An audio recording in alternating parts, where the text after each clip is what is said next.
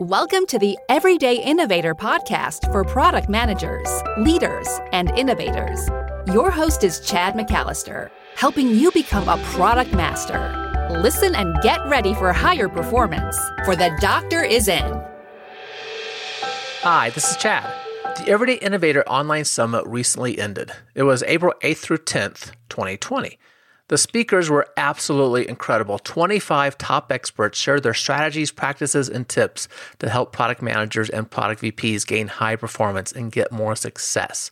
If you want to find out more about that, just go to the everydayinnovator.com slash summit and you can see what was going on. Now, one of those speakers was Ruben Gonzalez, and he was our motivational keynote for the summit. He was so good, so good that I wanted to share the discussion with you as well, the Everyday Innovator podcast listener. I won't be sharing other sessions from the summit, but I think you'll find this one inspiring. And even though we recorded it before concerns of COVID 19 really were dominating the news, it's a message that you need to hear now. Ruben is the only man alive who has been in four Winter Olympics across four separate decades, and he's working to make the 2022 Games his fifth. He describes himself as a common man who achieved extraordinary things. He was a gifted athlete. He talks about that. And in school, he was always the last kid picked to play sports. And he didn't even take up the sport of luge until he was 21, 21 years old. That's considered ancient to start preparing for the Olympics. Four years later, and a few broken bones, Ruben was competing in the Calgary Winter Olympics. Now, he'll share some insights about this, about whether achieving victory in the Olympics, in business, or in life, the same principles apply focus, discipline, integrity, teamwork, leadership, overcoming your fears, and committing to excellence. I really enjoy talking with Ruben. I hope you enjoy it too. You'll find a summary of all the discussion, the key points for him to really motivate and inspire and help you get more success at theeverydayinnovator.com slash 278. Now, get ready to be inspired. I am with Ruben Gonzalez, and he is here to help us know how to succeed in life. He is certainly a motivational guy the he has a key distinction, which is to be the only person uh, at the moment who has been in four Winter Olympics across four separate decades. And he has a plan to add a fifth decade and a fifth Olympics in the 2022 games. Um, so we might talk about that a little bit. So, certainly, a motivational guy. He has spoken to over 100 of the Fortune 500s. He has over 500 keynotes now under his belt and has helped a lot of people individually with motivation and obviously groups and, and companies kind of think differently. And there's two specific quotes that I found on his website about some of his work, some of the people that he's impacted. The first was from Lou Holtz, and I love this one because I've had the great pleasure of hearing from Lou Holtz personally, and uh, he, uh, another very motivational person that led um, the Notre Dame uh, University football team to national championship and was coach of other football teams. And he said about Ruben if you listen to Ruben speak, your life will change for the positive.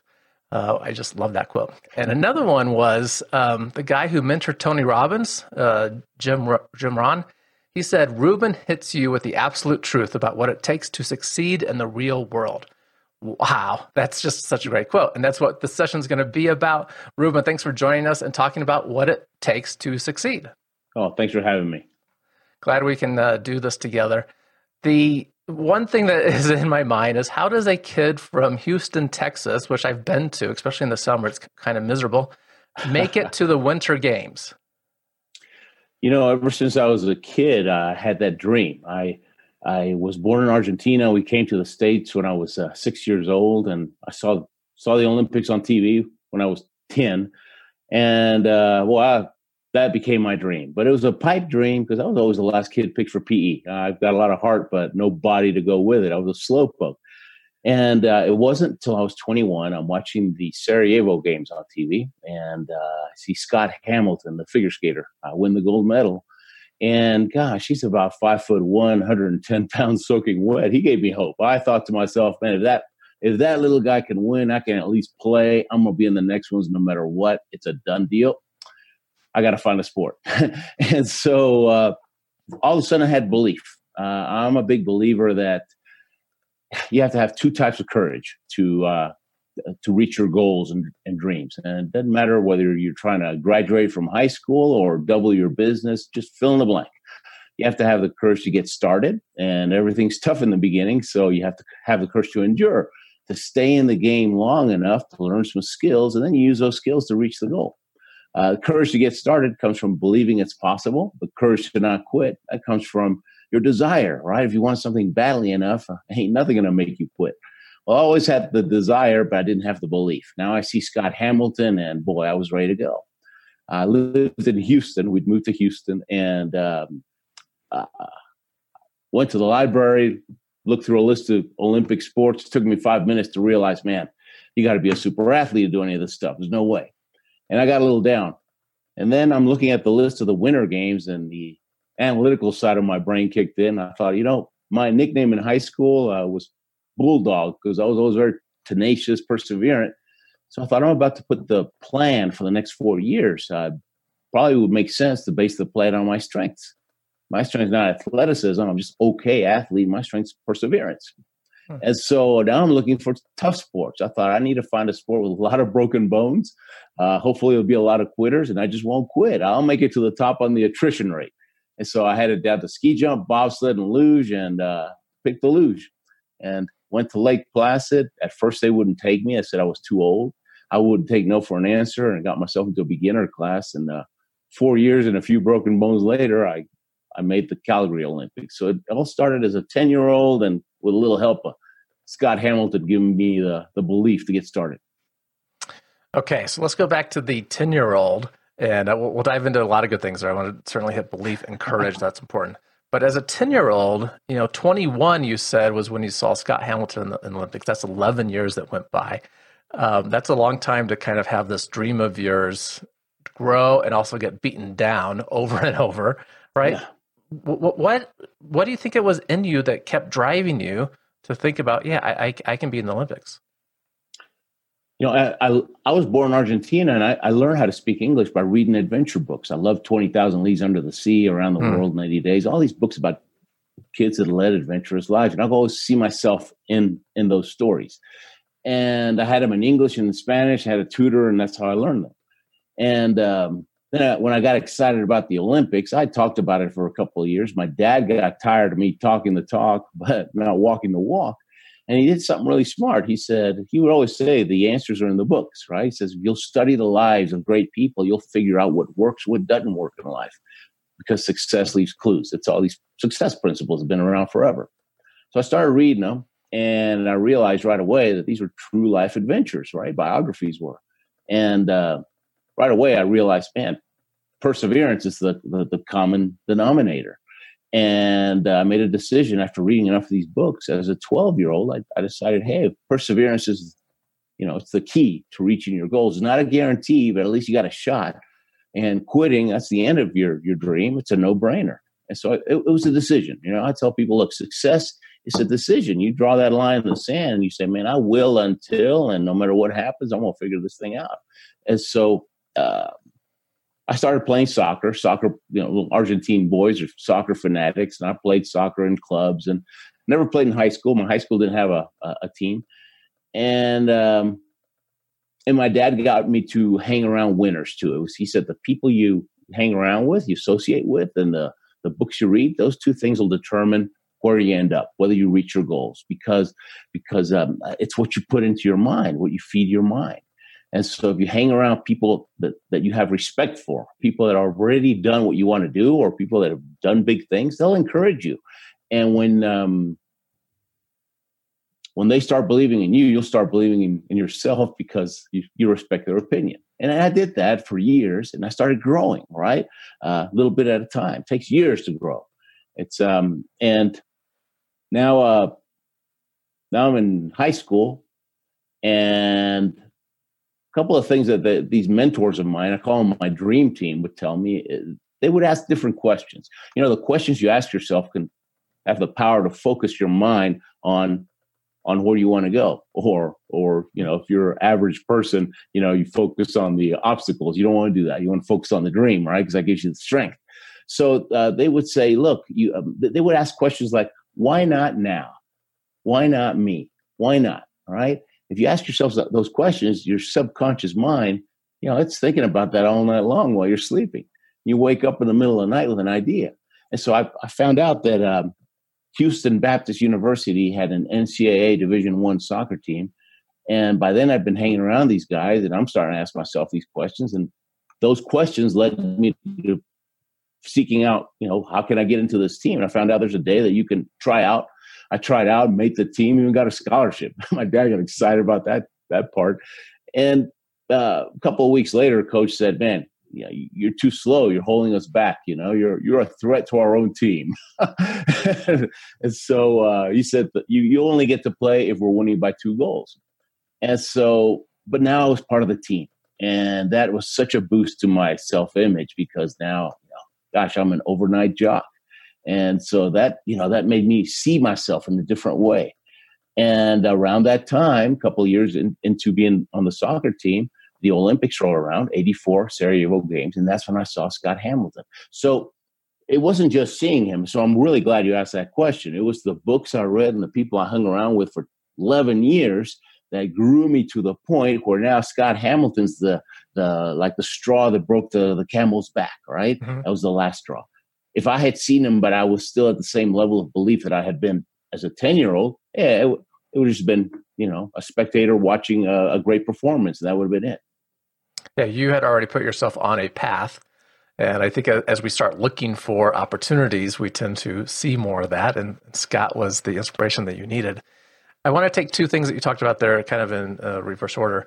First, being part of the team, the soccer team. So I imagine when the coach comes to you and says, You are a threat to the team, but that's a bit of a blow to yeah. things. He was a real motivator. yeah, right. well, it'll, it, you know, it'll either knock you out or or motivate you to do something, right? Mm-hmm. Um, yeah. How, how yeah. did you leverage that team experience to make it a win for you? I was still. Uh, I just wanted to be one of the guys. I mm-hmm. realized, mm-hmm. you know, it was the traveling with them and being, you know, part of that team. And so I realized that, hey, uh, my new goal in life was don't get cut, right? and so I became the Rudy of the team, willing to do anything to be part of that team. And so on my own, without even asking, I just started mowing the lawn on the soccer field and drawing the lines and putting up. I like marketing, so I started putting up, making little posters, putting them all over the school, and we started actually getting people come watch us play in hot and humid Houston. That was a feat. And uh, and I was on a traveling squad for three for three years. And the fourth year, I actually quit because by then I was I could see that I was going nowhere, and I was starting to get into the luge. I thought, no, I got to focus on on this different vehicle. But um, just being part of that team was great. We and we mm-hmm. still, you know, still uh, keep in touch. All, all, the guys do. I mean, we're we're tight, you know. So so uh, yeah, it was. I don't know how I leveraged it, but it helped my my my the way I saw myself. Right. Yeah, and you took action to be a part of the team, right? I, I think this statement, right? You're a threat to the team, is, is you know really a blow to the ego, a, a body blow there too. Uh, but you took the best of that situation and said, "Hey, I want to be a part of this team. I want to stay on. I'm going to figure out a way to contribute, even if the coach doesn't see that I'm contributing."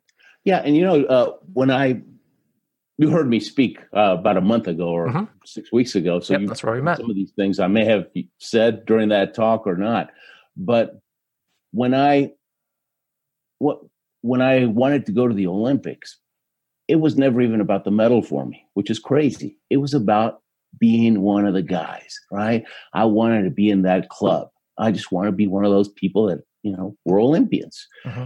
And uh, looking back, because I've, gosh, I did Calgary and Albertville uh, back to back. Then I quit for six or seven years. Then I started up again. Uh, made Salt Lake City in 2002. Quit again for seven years. Uh, started up again. I'm, I'm like the Brett Favre of luge, okay? and seven, I, have I've quit for three times for over six years. Um, what? But uh, looking back, I'm you know the best parts was just hanging around and traveling with the guys yeah. and it wasn't even the sliding and, you know the opening ceremonies are awesome and those two weeks are magical but it's the camaraderie and the friendships you make and uh, and i remember one time we're training for the vancouver games we're in this hotel somewhere in europe and they never let us bring our sleds into the rooms because they know we're going to work on them and we end up trashing the rooms. And so they always we always find a hotel that's got a garage or somewhere where we can go, and that's where we work on our sleds at night. And I remember sitting. Uh, we're all working on our sleds, you know, uh, taking the nicks off and preparing it for, for the next day's practice. And music blaring, and there's all these 20 year old, sometimes younger uh, kids from all over the world training. I'm looking around. I thought, man, this is the you know just the attitude and the uh, the work ethic in this room, and uh, you know, it's uh, these guys are going to do great things in life, and I feel proud just to be in this room with them. And I was the oldest one by far. I mean, I could have been most of them dad, but uh, but I just felt good, you know, being with that kind of people. Yeah, I think that's something that's very motivating for product managers as well. We love creating products that our customers in turn love, giving something to them. But a lot of it is about that experience of doing something together as a team and making something new. And it's special when that comes together as a team. Uh, so I pre- appreciate you emphasizing that team aspect as well. The just, thing, just last, yeah. Can I, uh, yeah. just last week, not even a week ago, I spoke in. I was in Savannah, and I spoke for Gulfstream, Gulf, the guys that build the planes, and I got to tour the plant unbelievable. Okay, but it was interesting. Uh, the uh, vice president of sales had brought me in to speak the, the, the day after we toured, and he's showing me around. He's telling me his story. I, am always intrigued. You know, how how do you end up doing this, right? And uh, and he's he told me the story, but then he said that he started with Gulfstream in '92. And back then, it was owned by all these venture capitalist firms, and, and most of the engineers were contract labor. So they'd work, let's say, they'd work on the G3, for example, and then they, you know, they were all gone. And you lost that, you know, you had a gel team that had worked together for several years, and and that all this knowledge, right, that they'd acquired, and then you lost that. And then General Dynamics bought them in '99, uh, and that's the best thing that's happened to the company because they're very long term.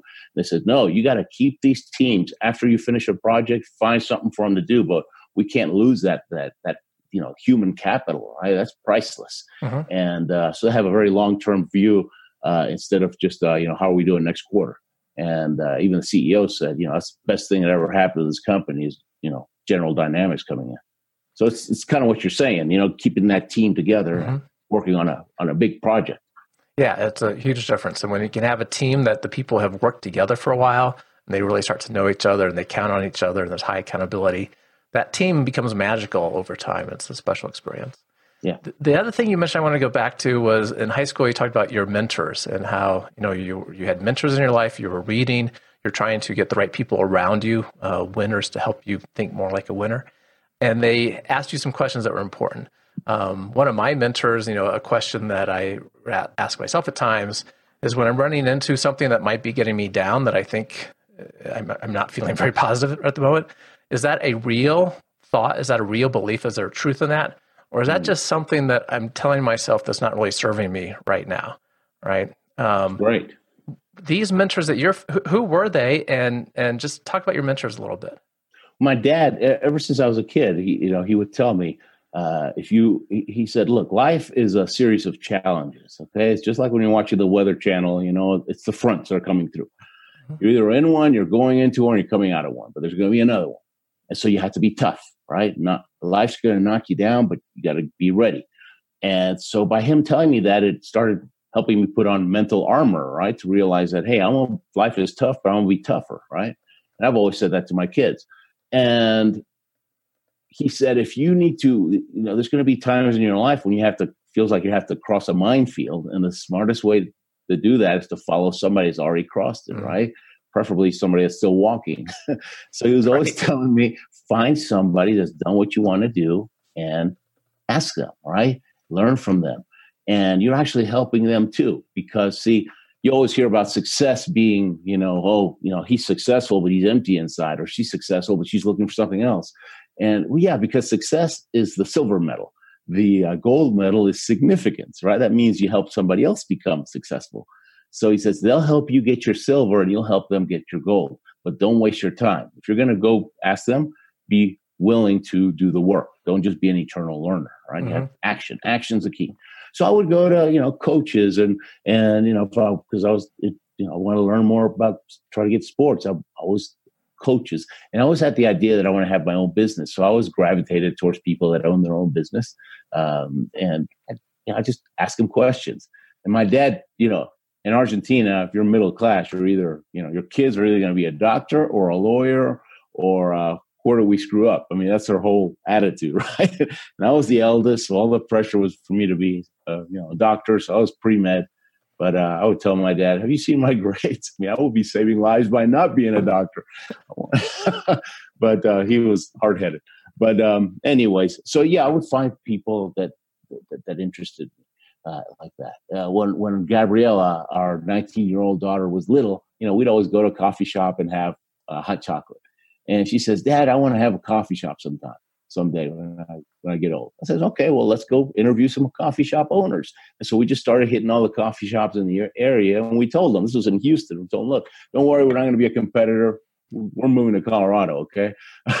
and they, oh, come on, little girl, let's show it. And, and she would take pictures everywhere she went because she was cherry picking, right? And she made a little album of the things. So, so I wanted her to learn the process of that's how you get ahead, mm-hmm. right? Ask people that already know. And so simple, simple. Yeah, yeah simple, but not always done. Uh, really good advice and an example of that. You know, the soccer team again was a time when you put that into action, right? You, you made the most of that situation uh, to to get value out of it. So um, really good. Uh, okay, some other things we'll get back there, especially belief and courage in just a moment. But I'm curious about what is what continues to drive you. Uh, neither one of us are young men anymore, right? We're still in the uh-huh. prime of our lives, I think. But um, 2022, you're going to be 59 years old. And uh, what I hear from people is that our bones tend to break a little bit easier the older that we get. what, what is driving you to go and back to the Olympics? And they take longer to heal. right. Yeah. Um, I'm ADD big time. Okay. And, I, and thank God I am because that helps me as an entrepreneur. I can, I can super focus. I have that extra gear that if something's important to me, I can, I could put it into uh, super focused gear and work outwork competition. But I get bored easy. You know, ADD people get bored easy, and that's why I would go. And, I, and it seems like I have a six to seven year window where I can keep doing, you know, uh, normal life, but then I need a big challenge, or else I'm I go crazy inside. And that's why I've come out of retirement all those times. And so it's not so much that I'm trying to what am I trying to achieve, although the fact of you know the uh, possibility, right, of becoming the oldest Winter Olympian in history, right, uh-huh. and the f- only person to do five in five different decades. That's huge because it can really inspire people to go for it, right? To not use age as an excuse. And so when I went back, I went back uh, two years ago after a seven year break, and I was 55, and I went to Calgary just to see, hey, number one, let's see if I can even handle six Gs, right? Because your your head's hanging off the end of the sled, and you're man, some of those tight curves are tough. And uh, after a couple of runs, I realized piece of cake. I'm I'm still strong. And then um, after a couple more days, I realized, man, I'm sliding better than ever. I'm more relaxed. I'm actually listening to the coaches and applying stuff right away. Uh, so the learning curve is, you know, uh, there's not that low. And after about, uh, let's see, it was 10 days just of a test, I thought, man, I might as well come back in December, see if I can qualify for the World Cup race in December. So I went back in December with my 25 year old sled, and I'm looking at it over there in my office. And uh, when I showed up with that, you know, the coaches said, You're crazy. That thing belongs in a museum. You know, there's no way, you know. And sled technology, sleds have gotten a lot faster. And in order to qualify for this race, you get five runs, and on at least one, you got to be within 5% of the fastest time that day. I was going to have to break my personal record by two tenths of a second, which doesn't sound like much, but in the luge, it's a, it's a lot. And um, coaches kept saying, "Hey, you got a shot," you know. And uh, on the fourth run, I did it by four one hundredths of a second. I mean, it's a blink, but I qualified. And then they were saying, man, you know what you just did, you know, with that old sled doing this? It's like winning Wimbledon with a wooden racket, okay? Mm-hmm. So, number one, you need a new sled, okay? and so, because because this old one ain't to do it. But uh, if you keep training and with a new sled, um, you know, as long as you don't get hurt, you're good. I mean, you're good. You got a shot. You got a shot. That's what they said. And I didn't want to know what that shot was. I don't want to know the, I don't want to infect my mind with a number, right? If they say 5% or 30% or 50%. If you guys believe I got a shot, that's all I need to know. Uh-huh. Now that's enough for me to go for it. And that, you know, go for it and let the chips, you know, end up where they, where they, where they fall, where they fall, however that saying goes. right. But you had a so shot. It's an adventure, but it's an adventure, right? It's one more time where you have to dig deep inside, find out what you're made out of, and see if you know if you can make it happen. Yeah, and he dug deep, but there's also belief in there, and you mentioned that earlier, right, as an element of this. And uh, you've written five books now about your journey and motivation and success, and one of them is called "The Courage to Succeed." You mentioned belief before, and courage and uh, desire has come up here. Um, what what are those key ingredients? Let's just unravel that a little bit more about succeeding in life. Maybe we'll start with. Well. I think perseverance is the key. You okay. got to stay in the game long enough. I mean, you can't. Quitting's not an option, right? I mean, once you know, uh, if the coach has said no way, okay, this is uh, you. There's no way you're going to do it anymore well, I'd probably go to another coach. I want to get a second opinion, right? Because you, you got it's like going to the doctor. Uh, and so after I've gotten enough opinions from top top guys, and I says it ain't gonna happen, forget it. You're just not there anymore. Okay, I guess I have to come to grips to it. But um, uh, but if they say you got a shot, geez, it's worth it. And I tell people, look, it's it's not about the dream. Okay, I believe that God puts a dream in your your life, and it's almost like like a carrot in front of that donkey, right? You got a carrot with a stick. The dream gets you to dig deep and and fight through your struggles. And when you dig deep, you start finding your God given gifts, right? That you wouldn't have found otherwise. And now you got them. You got them for the rest of your life. And that's how you can make the world a better place, right? Because now you're you're operating at a different level. You can help people in a different way. Mm-hmm. So um, it, it's not about the dream; it's about the person you become. It really is. So mm-hmm. You know, even when I was going for Olympics number three, I was saying that. Um, when I when I started funny when I started uh, going for number four, this other guy uh, there was a, a, motivational speaker, right? I, I I don't even call myself that. Okay, I, am a professional okay. speaker, right? Uh, inspirational, maybe. I can't motivate anybody. You know, only you can motivate yourself. Maybe I can light a fire, right, of inspiration, like Scott Hamilton did to me. But um, you know, you're gonna have to motivate yourself. But uh, anyways, uh, this guy said, "Why are you going for number four? You already got three. It's going to look bad if you if you don't make it." Thought, are you kidding me, man? You don't know anything about success. I, mean, I had another motivational, you know, guy uh, years ago tell me um, I was trying to pay my credit cards, right? And I'd run into Dave Ramsey, and he he he you know, told me about his program and he sent me all his books. He says, if you follow my stuff for two years, we'll clean up that mess. I says, okay, fine. So we're in that Dave Ramsey mode, you know, driving a beat up car, etc. And this other speaker, he says, man, I can't believe you're driving that 15 year old Taurus, man. I mean, it looks like it's got skin cancer on it. I says, hey, this car's paid for, man. That's what success is. It's paid for. I don't have to be, I'm, I'm not out to impress anybody. And this guy was all show. You know, he had a lease on a, you know, like $900 BMW uh, every month. Wasn't even his. And then when 2008 came, he went out of business and we were able to spray through. so, uh, uh, yeah. It, in my book, success is not about impressing other people. It's just about chasing your dream, following your heart. Yeah. And I really like what you said about it's about the person you become, right? The, the, the digging deep, fighting through the struggles. It's about the person that you become and through the process. Yeah. And you said a lot of, of things about belief along the way too. So Did I? Uh, that b- belief in what? out of my mouth. Yeah. hmm. Interesting. So, you know, what was this belief that you know you were you were getting some of the green lights along the way? As the coach says, yeah, you know, you might be able to do this. You might be able to break the record. Um, belief from mentors, uh, from books you read. Um, yeah. t- tell, tell us about that. Yeah, and uh, uh, when you go looking for a mentor, you have to, you know, my dad always said, look for somebody who's got fruit on the trees, right? You don't want to talk to a theorist. Talk to somebody who's done it, right? Um, so always find somebody like that. And so when I was, gosh, let's see, I used to sell copiers in Houston. And about a month before the Salt Lake City Olympics, a little kid in my neighborhood he says, a little 12 year old guy, he says, Hey, Ruben, when you come back, will you be my, when you come back from Salt Lake, will you be my show and tell project in school? Uh, sure, why not? And I pictured 20 kids in a classroom. It's show and tell day. Everybody's going to show something off. I'll be in there in five minutes, right? I was like, I'm going to win show and tell. I'm finally going to get a gold, gold medal at something. no prisoners. I took the sled, the helmet, the Olympic torch because I was a torch bearer. And I'm so happy. I, I go to the school. Principal takes me to the auditorium. It's actually the cafeteria. There's 200 kids sitting there. He says, "You got 45 minutes. Have at them." Right? They turn into an assembly, but didn't tell me. I thought I was going to die. I mean, I actually said a prayer. I was like, God, what do I do now? And, what have I got myself into?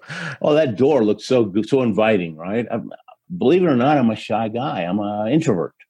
Um, but I'm Clark Kent, and Clark Kent turns into into Superman when he's up on stage, but then he's Clark Kent in real life. And so, I what I felt I needed to do was just tell them your story and give them some pointers, help them reach their goals and dreams. And I did. And afterwards, the principal was like, "Man, you got a gift. You got you know." You're better than people we pay. Uh, you need this for a living. I said, "Well, you get paid for show and tell?"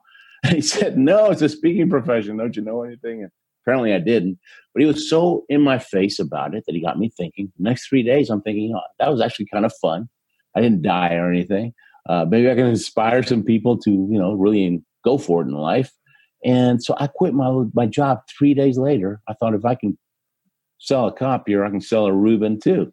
Uh, I don't recommend this approach because three months later we're on food stamps. Okay, fifty thousand dollars in credit card debt from the Olympics. Uh, we're up to here, you know, bills already. And I just decided to go and quit my job.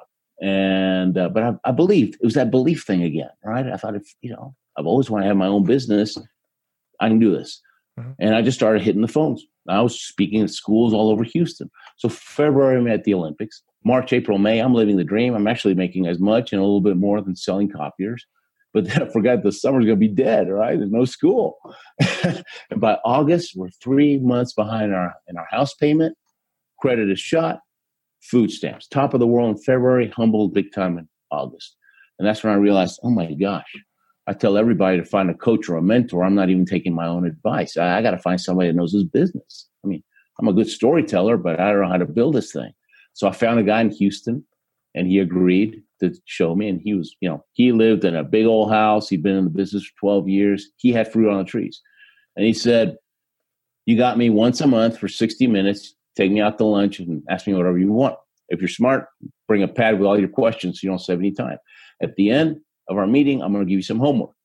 If we ever meet and you haven't done last month's homework, it's over because I don't want students, I want, you know, action people. I said, hey, sounds good, but I'm on food stamps. I'll tell you what, we'll go to Starbucks. You can have anything on the menu as long as it's coffee of the day.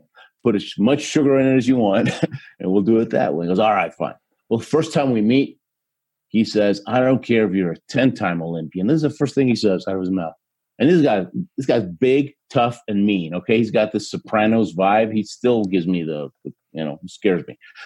He says, I don't care if you're a 10 time Olympian, unless you write a book, no one's going to take you seriously because an author is considered the authority of his subject. He wrote the book. He's going on and on. I told him, I can't write a book. I made C's in English. Uh, I mean, my parents celebrated when I brought a C in English. And he said, You got a great story. You write it down. We give it to some A students. They clean it up for you. That's just grammar. I thought, oh my gosh, I didn't think about that. He goes, yeah, it's called editing. So shut up and sit down. Right? It was like that. That was the courage to succeed and it's been translated to 10 languages. It's opened up doors everywhere. And, uh, and it, I learned the process. But the neat thing is, if you think about it, you have all these, I can't do this. I can't do this. I made seasoned English. It's impossible. And you talk to somebody that's done it, he says, piece of cake, do this, this, and this. What's your next problem? right? Mm-hmm. So all of, all of a sudden, you don't have to rely on your own belief or your disbelief because you're riding on somebody else's coattails. Yeah, that's really good. It's back to my mentor's question for me, right? Is what I'm telling myself serving me or not? And telling yourself, man, I can't write. You know, I never did well in, in, in English. What am I thinking about? Uh, that certainly isn't serving you for where you want to go. And there's a way around that. And you found ways around that. So, really exciting. Uh, I wish you all the best getting to 2022. Uh, mm-hmm. Thank be, you. Thank you. I have more reasons. Keep me in your prayers. Absolutely, man. Uh, I enjoy watching the Olympics, but I don't catch all of it by any means. But now I have an event to watch for sure. Oh, and oh, cool. uh, the luge is very, very exciting. Uh, six G's on a how many inches off the ice? I mean, you're really close to the ice. Five inches off. yeah, like a go kart, laying yeah. down on top of a go kart. this tiny little high speed yeah, you're, sled. Yeah, and you're wearing a spandex suit. I mean, that's yeah, yeah. It's, uh, it's, it's, not it's not golf. It's amazing. I asked you to bring a quote for us. What do you have, and why did you choose that one? One of my favorite quotes for gosh, as long as I can remember. Uh, it's a it's a George Patton George Patton quote. He said, "If you're going through hell, keep going. Right? Don't just sit there. Keep going. Get through that. Right."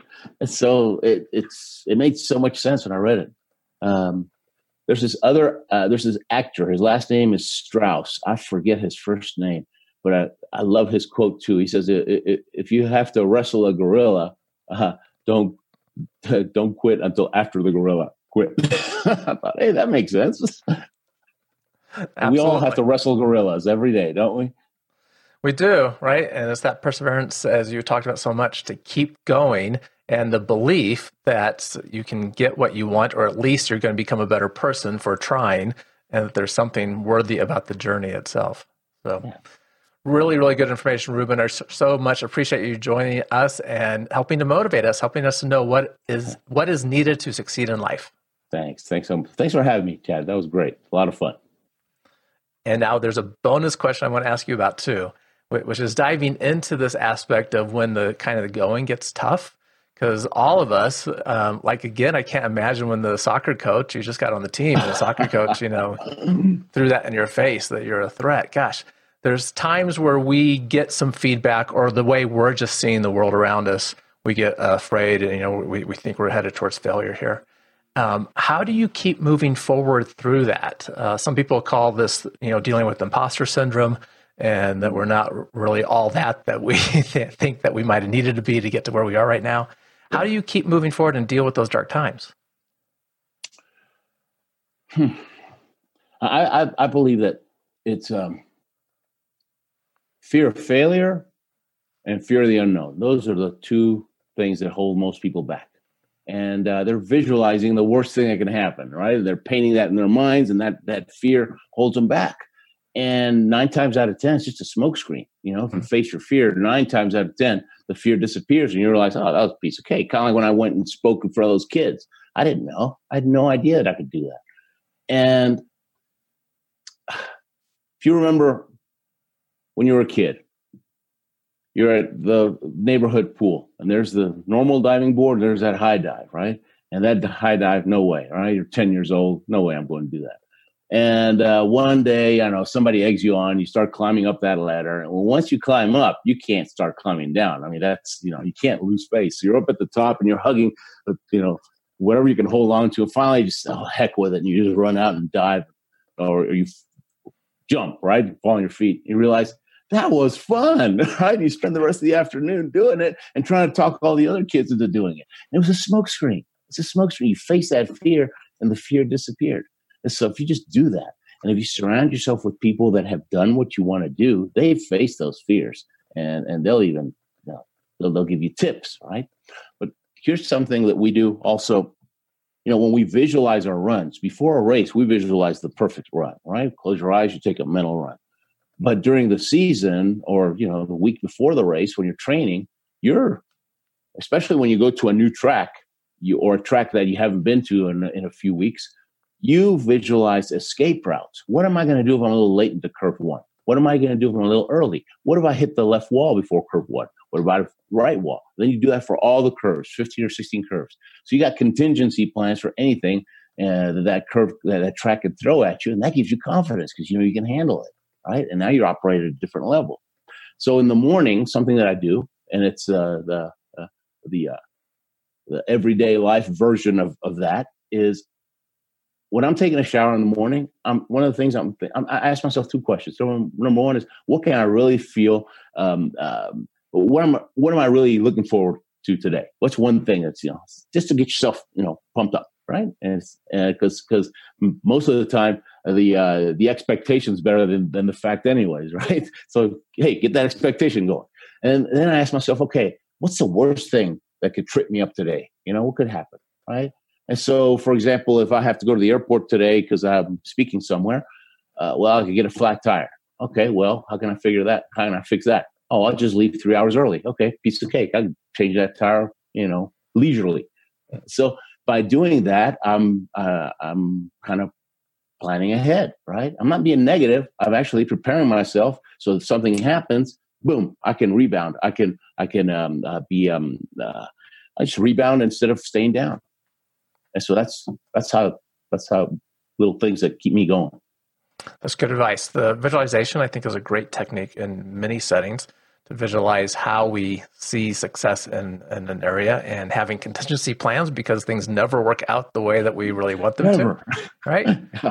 um, no, no, plan stands the test of reality, right? So, that's a great line. Um, and then being able to uh, know what the day's about. Uh, that's something I've recently started doing myself. Uh, a journaling tool I'm using uh, from a friend, the Right Start Journal.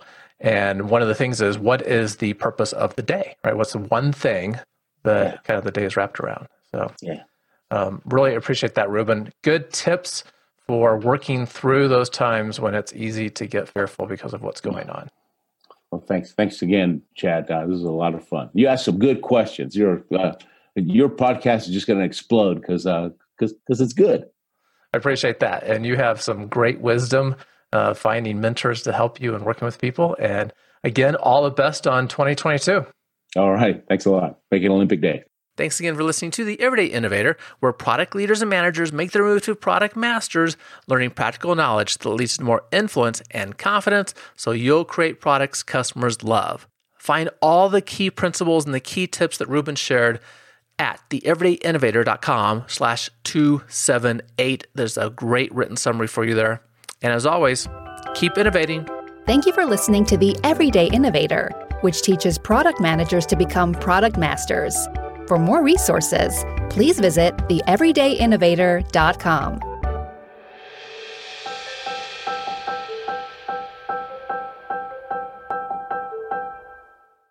With lucky landslots, you can get lucky just about anywhere. Dearly beloved, we are gathered here today to. Has anyone seen the bride and groom?